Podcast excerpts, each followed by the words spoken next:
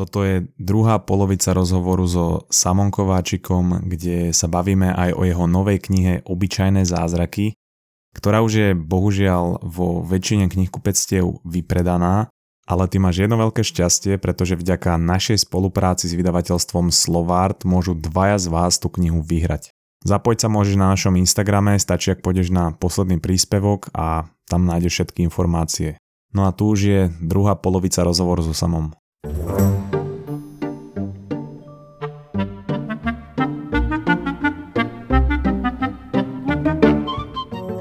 ja teraz trošku a, zmením tému. Ty už si to viackrát dneska spomínal, že a, si aj športovec. A ja by som sa teda spýtal, že aké má miesto pohyb a šport v živote špo, uh, športovca veca. A pretože ja som aj robil jednu epizódu o tom, že uh, o športe, ale snažil som sa to poňať z toho hľadiska vedeckých informácií. To znamená, ako možno šport vplýva, pretože toto ľudia väčšinou nevedia, ako šport vplýva na mozog, na jeho uh, to, že zabraňuje degradácii, na nejaké kognitívne schopnosti alebo dokonca na nejakú kreativitu. Že či to vnímaš tiež takto, že pozeráš sa aj na tie nejaké vedecké dáta, či ti to pomáha s nejakým kreatívnym procesom alebo možno aj s premýšľaním, alebo či to bereš len tak, že je dobré sa hýbať a, a jednoducho preto behám, preto cvičím. Nikdy som sa v tomto nepozeral, akože pozeral som sa na vedecké dáta, ale neboli pre mňa motiváciou k niečomu. Ja akože s istými predstavkami športujem nechcem povedať, že od narodenia, ale akože na škole sme hrávali futbal, po futbale prišiel hokej, po hokeji prišlo behanie, takže pre mňa by bolo pomerne neprirodzené nešportovať, aj keď mal som obdobia, kedy som dva mesiace nešportoval, dajme tomu, že to je u mňa že veľmi dlhý stretch. Takže u mňa je to proste už zvyk, našťastie, a ako hovoríš teda, že veľmi blahodárny, lebo štúdie ukazujú, že to má dobrý vplyv nielen na ono asi nemá zmysel deliť, že mysel a telo, lebo mysel je tiež súčasť tela, takže v tomto je to úplne super. S tým, že áno, presne, mne sa pri tom veľmi dobre rozmýšľa, teda akože niekedy počúvam audioknihy a potom sa dozvedám veci, ale niekedy bežím len tak, alebo mám pustenú len hudbu a vtedy premýšľam nad vecami a my to aj tak akože čo občas behávame spolu, máme tak eh, odstupňované, že ako rýchlo môžeš bežať, ešte aby si dokázal pri tom rozmýšľať a kedy zase bežíš tak rýchlo, že už v podstate vypínaš hlavu a v podstate 100% sa myslel sústredíš len na beh, lebo bežíš rýchlo po lese, musíš pozerať pod nohy, sústrediť sa na všetky blbosti, vieš, že správne držanie tela a podobne. A, ale keď mám takéto rozmýšľacie tempo, tak vtedy akože úplne, že veľkú časť knihy som napísal rozmýšľaním príbehu. Uh, ja viem, že TEDxovú prednášku, čo som mal druhú, tak som si prakticky celú premyslel príbehu. Veľmi často, keď robím vo výskume a som na niečom zaseknutý, tak si idem zabehať alebo zacvičiť a pritom proste nad tými vecami premýšľam. Takže v tomto je to pre mňa úplne super a neúplne rozumiem, že prečo to funguje, lebo na, jednu, na jednej strane ten mozog musí pracovať pri tom športe, niečo musí robiť, musí strážiť to správne fungovanie tela, ale tomu možno zabráni odbiehať úplne kade tade a umožní, že tak polka sa sústredí na pohyb, druhá polka sa sústredí na tento problém a nelieta mi tak tá pozornosť po rôznych veciach, možno ako keď proste len sedíš na gauči a máš pred sebou počítač, že vtedy je ľahšie možno úplne, úplne zabudiť.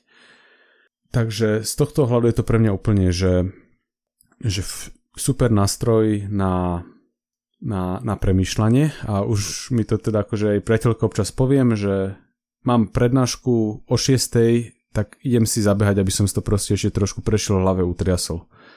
No a potom ešte samozrejme, odkedy sú lockdowny, tak pribudla aj taká funkcia, že takéhoto ventilu, že pre mňa akože najlepší spôsob, ako sa udržať v nejakej mentálnej pohode, okrem iného aj ten šport. A, takže keď je človek proste po štyroch uh, zoomových hovoroch a má odučené ešte dve hodiny cez Teamsy, tak úplne, že pre mňa najlepší spôsob, ako potom vypnúť, je si na hodinku zabehať. A človek sa vráti v podstate ako vymenený. Ja keď som robil tú epizódu, tak vlastne tam eh, spomínal jeden eh, vedec tak, takú hypotézu, alebo skôr teda takú vec z evolučného hľadiska, že náš predok, keď jednoducho um, bol v pohybe, tak vtedy ten mozog najviac pracoval, pretože potreboval si zmapovať nejaké prostredie, mm-hmm. bola tam šanca, že tam je nejaký predátor, čiže keď sa hýbal, pre mozog to bol signál, že potrebuje byť aktívny a potrebuje byť nejaký ostražitý, čiže lepšie funguje a my keď sme v kľude, keď on napríklad sedel, ležal, tak to bol signál pre mozog, že nič sa mhm, nedieje a, a, a môže čilovať. No. Čiže mm. takto to dáva cel, celkom aj zmysel a preto aj veľa ľudí hovorí, že jednoducho za chôdze alebo za športu dostávajú najlepšie nápady. Čiže som rád, že, že to takto potvrdzuješ, pretože si myslím, že má veľmi slabý marketing šport. A ono zase na druhú stranu treba povedať, že aj spánok v tomto ohľade zohráva veľkú úlohu, že neviem, ako sa to volá, tak konsolidácia eh, spomienok a podobné veci, ktoré sa sedajú počas spánku, čiže aj toto zohráva veľkú úlohu a neviem, že výskum, ktorý som robil Eh, veľkú časť tohto roka, tak započal tým, že som ležal na gauči a nad niečím som premýšľal, takže v podstate, že v tomto je asi skôr dôležité, že spoznať, nájsť si to, že čo človeku vyhovuje, že sú ľudia, ktorí sa keď behajú, tak sú z toho nervózni, lebo proste beh nie je pre nich, alebo nie sú zvyknutí, tak nemôžu sa čakať, že pri prvých behoch sa im bude proste myslieť dobre, že ľudí, ktorých, ktorí viem, že si toto pochvalujú, že sa im dobre rozmýšľa za behu, tak sú ľudia, ktorí majú ročne nabehané výrazne cez tisíc kilometrov. Takže to zase nepľa také, že keby niekto si povedal, že tak idem si teraz prvýkrát zabehať, aby som konečne rozluskol ten problém, tak asi to bude skôr v tom režime, že lapanie po dychu. Ale na druhú stranu o to lepšia motivácia možno si vybudovať ten zvyk, aby to potom človek takýmto spôsobom mohol využívať. Tak nemusí to byť iba beh, ale pohyb celkovo samozrejme. Um, alebo nejaké možno svižnejšie prechádzky. Mm-hmm. Um, ja teraz prejdem k tvojej knihe. A vydal si v oktobri, myslím, knihu Obyčajné zázraky. A aký bol tvoj zámer, keď si vydával túto knihu a možno aké boli tvoje očakávania, keď to porovnáš teraz s tými feedbackmi, čo dostávaš, alebo a ako na ňu ľudia reagujú? Tak v čase vydávania bol môj záver, zámer tú knihu už v živote nevidieť, lebo som ju musel toľkokrát po sebe čítať, že už som tam mal taký ten, že už som sa do toho musel nútiť a už ma to nebavilo a ja celkovo po sebe veľmi nerad čítam, veľmi nerad sa počúvam. Takže keď som niečo mal po sebe prečítať, ja už ani neviem, že či 6-7 krát, tak to už bolo už som sa do toho musel nútiť. Takže v čase vydávania kníh som bol rád, že už to nemusím znova čítať. Tak najlepšie, keby Ale... ti teraz niekto povedal, že musíš spraviť audioknihu a celú ju musíš prečítať. Pracuje sa na nej a našťastie to nerobím ja. Mm-hmm. takže, takže toto mám z obliga. No ale v čase, keď som ju písal alebo začínal písať, tak v podstate tá motivácia bola taká, že keď som už začal písať akože pre svoju stránku, tak znova som začal cítiť isté obmedzenia a síce, že keď si človeka, článok človeka prešiel niekde ľudia na internete, tak tomu nevenujú tak veľa pozornosti. Veľ, veľakrát treba článok akože prispôsobovať tomu, že aby to človek prečítal cez kávovú prestávku napríklad, že do 5 minút a dlhšie texty vidím, že keď napíšem dlhší text, tak proste tomu klesá podľa nejakého pravidla čítanosť. Čo mi trošku vadilo, občas som sa akože hecol a urobil som, že veľmi dlhý článok, ktorý, ak by sa dal dokopy, tak by to mohla byť, ja neviem, 30 stranová alebo 20 stranová knižka, alebo niečo, že, že naozaj že dlhé, čo človek proste musí čítať hodinu až dve. A vtedy som videl, že aj preto to sú akože ľudia, ktorí, ktorým sa takéto veci páčia a pre mňa v podstate od začiatku bolo veľmi prírodzené rozmýšľať nad napísaním knihy, lebo ja veľa kníh čítam, kníh ma v podstate dostali k vede, alebo teda je to jeden z tých, jedna z tých hlavných motivácií. Takže v podstate už keď som začal robiť vedatora, tak som začal rozmýšľať nad tým, že ak by som niekedy napísal knihu, o čom by mohla byť, čo dokážem v knihe vyjadriť tak, že sa to nedá vyjadriť v jednom článku alebo v sérii článku a podobne. A to niečo som našiel a to mi potom začalo formovať v podstate celý obsah knihy a potom ja už som musel len ťukať do klávesnice, že týmto už v podstate bolo hotové a už to trebalo len napísať. No a ty tam máš eh, kapitoly napríklad o tom, že prečo je železo červené, keď je horúce, alebo o mrakoch mm. a stromoch. Ale keby si mal povedať jednu vec, jednu takú pre teba najzaujímavejšiu informáciu, ktorou by si nalákal ľudí na tú knihu, ktorá by to asi bola pre teba? Hmm, Možno to budú tie stromy. Že z čoho vlastne rastú stromy. lebo to je jedna z tých vecí, ktoré máme na očiach celý život, teda aspoň dúfam. A považujeme ich tým pádom za úplne všedné, až sa o ne prestávame zaujímať a pritom je v nich toľko zaujímavých vecí a zaujímavé fyziky a tak trošku aj chémia, ale prevažne chémia, ale v mojej knihe prevažne fyziky, že je obrovská škoda, že nám tak zovšedneli. A podľa mňa, že tie stromy sú úplne že najočividnejší príklad toho, ako nám strašne zaujímavé veci uh, úplne, že uh, postávajú pred očami a ani si nevšímame. No a z čoho teda rastú stromy? No, uh, chceš krátku alebo dlhú verziu? Takú strednú kľudne môžeš. No ono toto bolo vždy veľká záhada a no vždy veľká záhada, akože v histórii ľudstva to prevažne bola záhada, až pár storočí dozadu si na to niekto sadol a poriadne to konečne vyšetril a v podstate urobil jednoduchý experiment, aby zistil, že či stromy rastú e, zo zeme alebo z vody. A experiment urobil tak, že zasadil vrbu do veľkého kochlíka, nechal ju raz 5 rokov a odvážil hlinu. Hliny neubudlo prakticky, strom nabral tuším 80 kg, tak zhodnotil, že tada stromy rastú z vody. A mýlil sa. Nemýlil sa v tom, že nerastú z hliny, ale mýlil sa v tom, že nerastú z vody, lebo v skutočnosti rastú zo vzduchu. Ako už vieme, stromy prijímajú oxid uhličitý, z neho vytrhnú ten uhlík a ten uhlík využívajú na vlastne svoju vlastnú štruktúru. Takže strom, tak ako my rastieme jedením, tak stromy v podstate rastú dýchaním, ale je to trošku nesprávne, lebo dýchanie je z istého terminus technicus, ale dýchaním v tom, že nasávajú plyny, vydychujú plyny alebo vypušťajú plyny, niečo v nich zostane a z toho niečoho rastú. Ono je to v niečom krutá irónia osudu, lebo teda to, z čoho rastú stromy, tak to nie je vzduch celkovo, ale oxid uhličitý.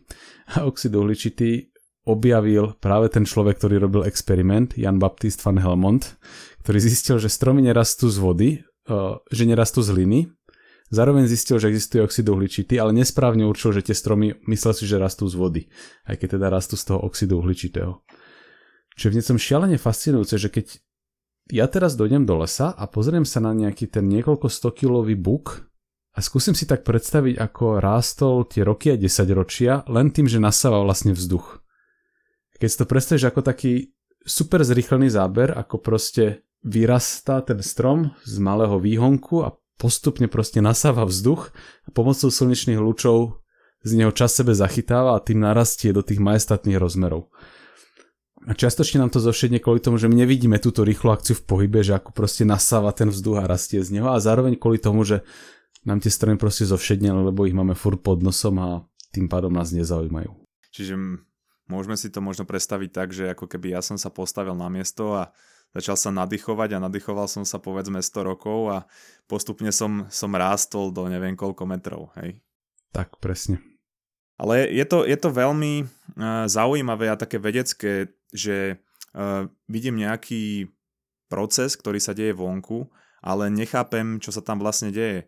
Ale na druhej strane ľudia si myslia, že tým veciam rozumejú, ale až to majú artikulovať, tak potom zistia, že vlastne mm-hmm. to tak nie je. A presne týmito vecami potom ich možno práve ty priťahuješ tej vede. Uh, ale uh, ak by som mal teraz premostiť už budeme pomaly finišovať, mám pre teba takých pár posledných zaujímavých otázok. Um, ak by si mal povedať, keď sa teraz pozrieš do budúcnosti, nejaký projekt, ktorého si buď súčasťou, alebo ktorý sleduješ, alebo chceš, aby sa uskutočnil, ktorý by nás mal ako ľudstvo, povedzme, signifikantne posunúť dopredu, alebo by si chcel byť pri ňom, keď sa to udeje či máš nejaký taký projekt. Môže to byť, ja neviem, vesmírna misia, alebo nejaký výskum, alebo niečo podobné. Tak tu by som asi povedal, že výskum, ktorému sa venujem, je súčasťou veľkej otázky, ktorá okrem iného sa snaží pochopiť aj to, ako prebiehal veľký tresk. A aká je vlastne podstata vesmíru na úplne fundamentálnej úrovni. A tu si myslím, že nie je vylúčené, že dospojeme k obrovskému kroku v tom, ako rozumieme svetu okolo nás – takému veľkému, ako bolo objavenie teórie relativity alebo kvantovej fyziky a že takýto veľký objav sa udeje za našich životov. A na tomto samozrejme robia stovky až tisíce ľudí, takže ja som len akože také malé koliesko v tomto, v tomto obrovskom stroji. ale tu by ma veľmi potešil teda, keby sa, keby sa ten veľký objav podarilo urobiť. Samo musím ti povedať, aby si sa teda snažil, aby si, alebo tvoj tým, aby získal Nobelovú cenu, aby som mohol povedať, že v mojom podcaste bol laureát Nobelovej ceny. Ináč, o tomto som akurát teraz rozprával pred pár dňami, že ako tie Nobelovky deformujú trošku pohľad na vedu a ako vlastne majú niekoľko negatívnych aspektov, napríklad, že sa dávajú len do niektorých oblastí vedy. Že dostávaš za fyziku, eh, fyziológiu alebo medicínu, chémiu a to je v podstate všetko, čo do vedy. Ale pritom veda má kopu ďalších oblastí, ktoré nespadajú v podstate ani do jednej z týchto a dokonca aj v tej fyzike je to také, že väčšinou to dostáva buď fyzika vesmíru, časticová fyzika alebo fyzika tuhých látok. A občas, občas sú výnimky, bola už nejaká optika, bola taká skôr materiálovejšia veda, ale sú oblasti vedy, ktoré absolútne v Nobelovkách nie sú zastúpené a je možné, že práve tie budú zohrávať kľúčovú úlohu. Ale výskum v nich je trošku pomalší ako v tých oblastiach, za ktoré je Nobelovka, lebo napríklad sa ľahšie dostávajú granty na projekty, z ktorých môže byť Nobelovka. Mm-hmm. Takže, tak, takže tak. A mám pocit, že ten výskum, ktorý robím ja, tak uh, on je moc teoretický na to, aby mohol niekedy dostať Nobelovú cenu. Že tá veľká časť teoretickej fyziky sa teraz týka vecí, ktoré je veľmi otázne, či budú môcť byť potvrdené za našich životov. Ak áno, tak potom za to dostane meno, mm, nemeno, ale Nobelovú cenu, neviem, Edward Witten alebo nejaký taký úplne, že nejaký ten génius, o ktorých sme rozprávali v úvode. Tak ale nikdy nevieš, možno to bude mať taký dopad na vedeckú obec, že, že to získa Nobelovú cenu. Um, chceš ešte niečo povedať k tomu? Nie, že mne v podstate napadlo, že ja som o tom počul taký podcast, kde hovorili, že nevedci rozprávali o Nobelovej cene a hovorili, že podľa nich, že všetci tí veci, keď boli malí, tak si akože počúvali, kto dostáva Nobelové ceny a že to ich inšpirovalo k nejakému výskumu. A tu si zase ja myslím, že pre mnohých vedcov to nie je až taká motivácia, že pre niektorých áno, ale väčšinu vedcov aj tak v podstate ženie tá zvedavosť a nie vízia Nobelovej ceny. Akože okrem toho, že väčšinou ľudí dostane 40 rokov potom objave, čo spravila na pokraji v lepšom prípade dôchodkového veku. Takže toto je skôr pre nich len taká čerešnička na torte ináč veľmi zaujímavej kariéry, než nejaká motivácia ju robiť. Napríklad taká Jennifer Doudna je z Emmanuelu Champartier, Champartier sú a, takou výnimkou, nie? oni sú celkom mladé, oni dostali Nobelovú cenu za CRISPR, za úpravu DNA, to je veľmi hmatateľný výsledok. Občas sa stane, že ju dostávajú mladí ľudia, ale potom ju dostanú ľudia ako Roger Penrose, ktorý koľko má teraz, neviem, či nie 92 rokov. No, no 90 a, určite. Hej, no a výskum, ktorý robil, robil teda veľmi dávno, ten, ktorý bol ocenený Nobelovou cenou, že to sú, že 40 rokov to mohlo byť dozadu, ak nie ešte viac možno dokonca. Že to bol naozaj že jedný že z pionierských prác v oblasti výskumu čiernych dier. Hmm. A teraz za to dostal Nobelovku, takže... A, takže tak, no. Dám ti teraz takú chuťovku. Uh-huh. A aké sú pre teba také najväčšie omily, ktorým ľudia veria dodnes a vedou už boli možno dávno vyvrátené a teba už ani možno nebaví, keď to niekde počuješ ich opravovať a sa vôbec o tom nejako debatovať a trošku ti to stiažím, a nie COVID, pretože ten uh, totálne splňa ten uh, perfektne splňa túto definíciu, ktorú som teraz povedal. Takže niečo takéto. Vo väčšine prípadov ma tieto veci baví vyvracať, ale sú veci, kde to robím nerád, lebo viem, že ľudia na to veľmi citlivo reagujú.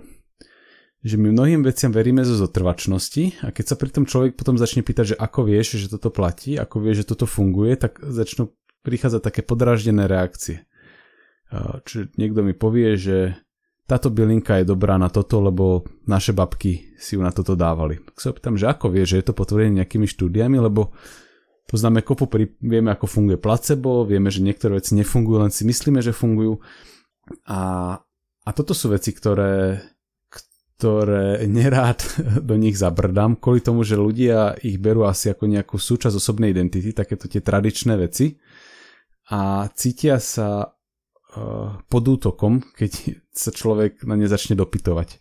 Takže toto sú také veci, ktoré ak to neškodí, tak proste poviem, že tak dobre, tak človek verí niečomu, čo je neškodný omyl a možno niekedy to nie je omyl, ale nevie mi to akože odargumentovať, že prečo by toto vlastne malo fungovať, tak keď to je na neškodnej úrovni, tak má v ňom rukou, že nech sa páči. Čiže nerad diskutuješ o horoskopoch a magických kameňoch s energiami a bylinkách. Tak napríklad, že magické kamene to áno, lebo to mám pocit, že to je že šmejdarina, ktorú často ťahajú z ľudí peniaze, takže to rád vysvetlím, ako otestovali, že toto nefunguje a k tomu je pekne urobený jednoducho vysvetliteľný výskum, kedy ľuďom dali atrapy a hlasili tie isté, tie isté efekty. Ale napríklad, že tie horoskopy, no tak človeku raz k tomu možno niečo poviem, ale keď mi povie, že pre ňo je to dôležité, tak akože nech sa páči. Sú ľudia, ktorí že toto je taká vec, s ktorou sa dá možno naučiť pracovať tak, aby bola aby si z nej benefitoval. Že keď si prečítaš dobrý horoskop, tak sa z neho potešíš a keď si prečítaš zlý, tak ho odignoruješ. Čo už je akože taká tá úroveň poverčivosti, že mať ponožky pre šťastie a podobne. Že keď ti to vie pomáhať a vie ťa to nejako osmeliť v niečomu alebo podať ti to pocit seba istoty, tak mám pocit, že to je neškodné, dokonca to môže niekomu pomáhať, ak sa s tým naučí pracovať. To znamená, že ak si zabudneš dať šťastné ponožky a dojdeš nervózny na skúšku, tak je asi dobre si povedať, že tie ponožky asi až tak nemajú vplyv na tvoje schopnosti počítať integrály. Takže je to o tom, že ak s tým niekto vie pracovať, nech sa páči vtedy. Nebude mu to, vieš, do, do ňo teraz búšiť, že nefunguje to, nefunguje to a podobne. Kým to nezačne nutiť mne, potom si vypočuje, ale kým to má, že proste, že pre seba a vie s tým pracovať tak, aby mu to v podstate len pomáhalo, tak Nemám sa čo stiažovať. Tak možno bude nejaký biznis, alebo ty by si mohol založiť biznis s ponožkami, ktoré pomáhajú riešiť integrály. Dobrý biznis plán. Nemám, nemám tu niekde vedatorské ponožky. Som akurát pri skrini, ale neviem, či pomáhajú riešiť integrály, ale môžu, môžu zvýšiť sebavedomie. Hmm, a môžu, môžu pomáhať napríklad s otázkami vesmíru. Ale ináč, keď sme vymýšľali ten dizajn, tak som presne chvíľku rozmýšľal nad tým, že či by sa tam nedalo urobiť niečo praktické, proste, že dať tam, že pravítko alebo tak, vieš, na tú ponožku a máš potom vždy po Tam je ten problém, že vieš, že sa rozťahujú, každá má inú veľkosť, takže v tomto by to bolo trošku trošku nepraktické a nič praktickejšie pridanej pixelizácii sa sa mi nepodarilo vymyslieť. Mohli ste tam dať aspoň prvých 15-20 čísel pi dookola, vieš? Ako nejaký ťahák. To, naš, to, bol, to bol tiež jeden, jed, jeden z nápadov, alebo možno do budúcna robíme nejaké integračné vzorce, alebo také niečo, že mm-hmm. aby si človek nemusel pamätať základné substitúcie. To potom bude ako ťahák na skúškach, vieš, ponožky.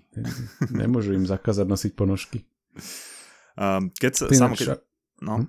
Lenže na, na Matfize boli také trička s maxolovými rovnicami a tiež sa potom riešilo, že či si takéto tričku môžem zobrať na skúšku z elektromagnetizmu, ale potom sa došlo k tomu, že to, to sú tak základné veci, že to keď niekto nevie, tak asi by nevedel ani nič iné, takže si to pokojne človek môže zobrať. A, a tie rolovacie pera si nepoužíval, kde si mohol vystrčiť taký... Čo, že my sme v tomto mali veľmi dobrú školu na Matfize, že Veľmi často sme mali povolený ťahák. To znamená, že máš list papiera, na ktorý si napíš, čo chceš. To môžeš potom používať. Väčšinou to dopadlo tak, že človek sa musel fest zamyslieť, čo sa mu zmestí na list papiera, takže to prinútilo vyselektovať si to dôležité. Potom sa tam musí pekne všetko prepísať a potom vlastne zistí, že už ten papier aj nepotrebuje, lebo vie, čo je dôležité, už tu si teraz napísal a mne sa potom veľmi často stalo, že som v podstate do tých papierov už ani nepozeral a občas niekedy som si len akože overil, že či som niekde nedal zlé znamienko alebo čo. Čiže proces robenia ťahákov vlastne ti mm-hmm. umožnil to, že ich nepotrebuješ. Tak. Čo je vlastne dobrý tip na to, že ako sa dobre učiť. No. Veľa ľudí si to ručne prepisuje, lebo to pre nich najviac uh, funguje. Mm-hmm. A samo keď sa pozrieš na to, uh, alebo teda na budúcnosť Slovenska, čo sa týka aj vedy alebo rôznych iných oblastí a pozrieš sa na to, v akom je momentálne Slovensko stave, by sa dalo povedať. Keby si mohol dať nejakú, nejaký odkaz na billboard, ktorý by videlo strašne veľa ľudí, čo by si odkázal momentálne?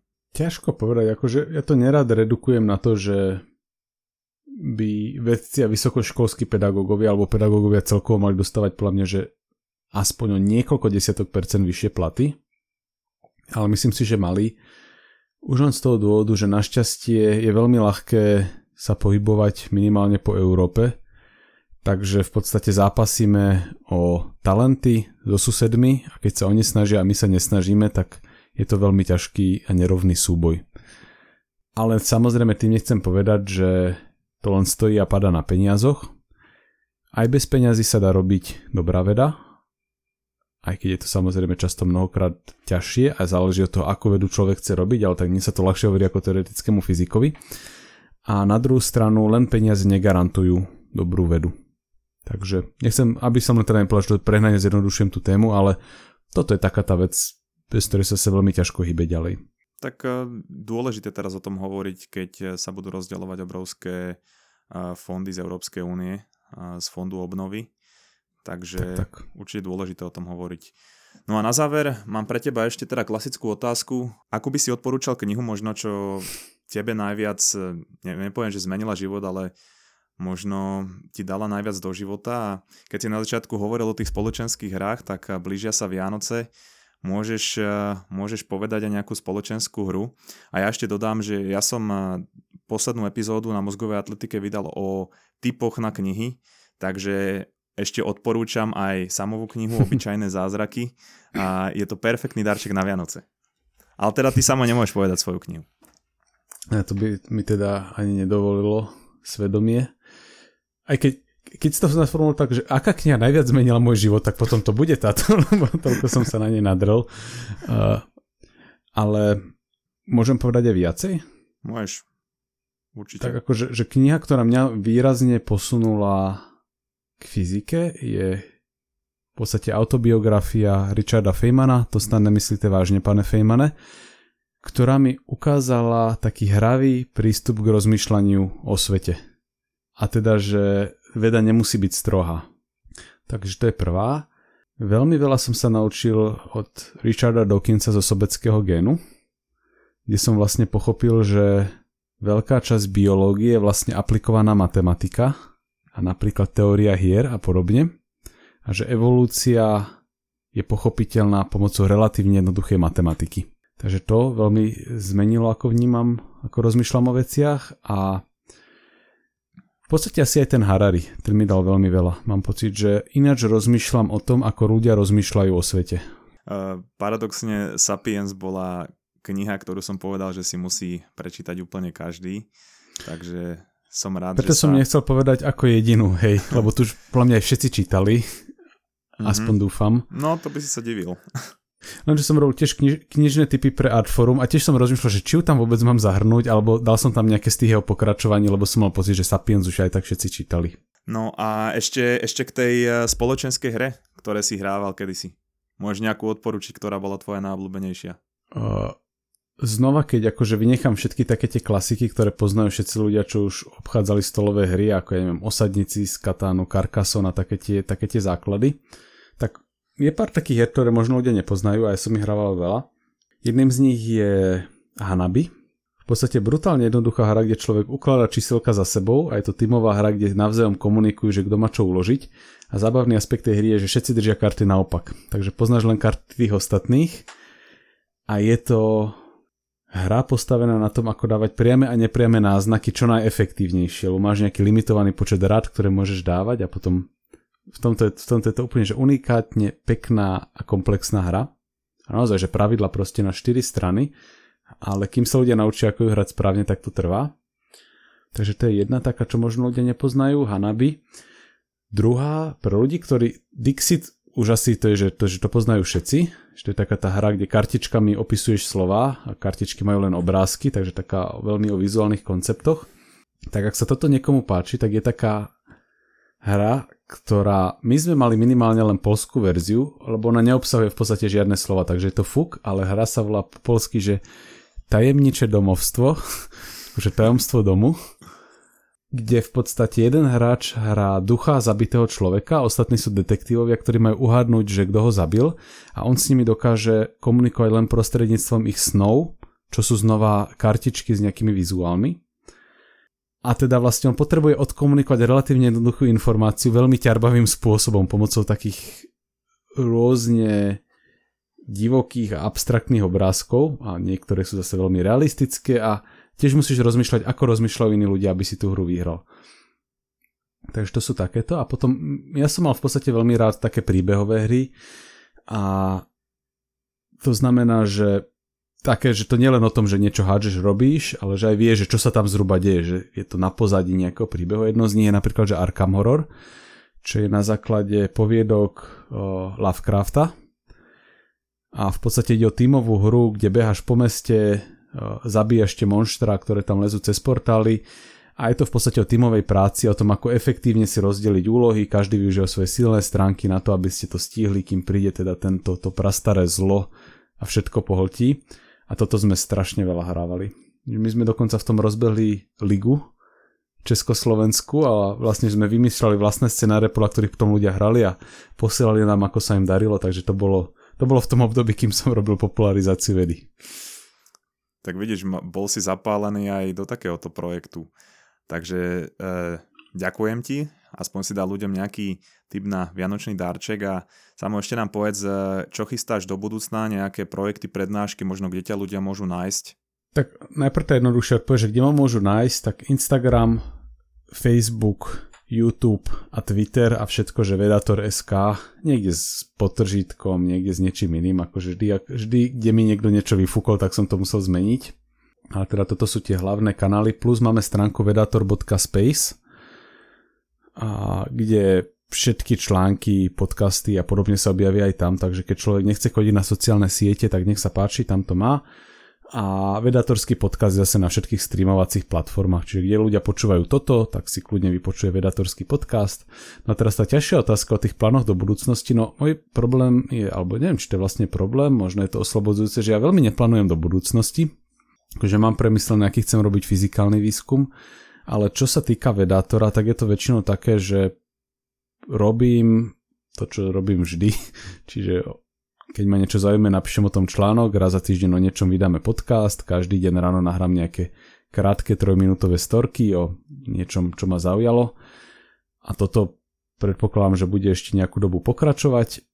Chvíľku som mal ambíciu to rozšíriť o to, že nahrávať nejaké videá seriózne, že na YouTube, ale musím počkať, kým sa mne nejako úplne, že ukludní situácia, aby som videl, či na takéto niečo vôbec mám časť a aby som si nemusel z toho osobného života zase ukrajovať. Takže z tohto ohľadu sa veci nebudú veľmi meniť. No a ja som mal takú ambíciu, ktorá stále žije a síce, že v podstate knihu postupne odpromujem cez prednášky, ktoré opisujú rôzne kapitoly a zatiaľ som mal jednu v klube Machovisko, tá bola o tom, že prečo nám mesiac nespadne na hlavu. Potom som mal jednu cez Instagram. Keď začal lockdown, tak som povedal, že OK, nech sa ľudia nemajú nejaké spestrenie, tak tam som mal prednášku o tom, ako sa skladáme z ničoho. A mal som už dohodnutú v Liptovskom Mikuláši prednášku o tom, ako sme zmerali rýchlo svetla, že aké rýchle je svetlo. A ja by som bol rád, ak by sa mi podarilo v priebehu roka, od momentu, kedy kniha vyšla, v podstate urobiť teda 20 prednášok o 20 rôznych kapitolách na 20 rôznych miestach.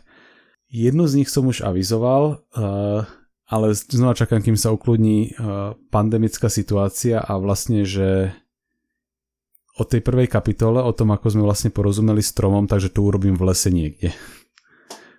takže, takže to je teraz taká moja ambícia, že v priebehu roka urobiť takýto, takýto úplne, že uh, anharmonický a aperiodický túr k tejto knihe, kde proste na random miestach v random časy, časoch tú knihu odprezentujem.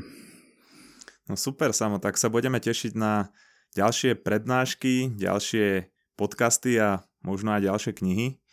A bol to veľmi príjemný a zaujímavý informačný pokec a dúfam, že to niekedy zopakujeme. Samo dík a čaves. Ahoj, ahoj a vďaka za pozvanie. Ako som spomínal na začiatku, vďaka vydavateľstvu Slovard môžeš samovú knihu vyhrať. Stačí, ak sleduješ našu Instagramovú stránku a hodíš komentár pod súťažný príspevok, takže utekaj tam. A odkazy na všetky veci, o ktorých sme sa so samom bavili, budú v popise vrátane kníh a tých spoločenských hier. Samozrejme, ak sa ti tento rozhovor páčil alebo bol zaujímavý, zdieľaj ho ďalej. A budeme radi, ak nám dáš follow na Spotify, Apple Podcast, ale aj našich sociálnych sieťach, kde nám kľudne môžeš napísať, my si s tebou radi pokecáme, odpovedáme každému, takže Instagram, Facebook a sme aj na TikToku, ale môžeš nám napísať aj cez mail. Počujeme sa ďalší týždeň, čau es.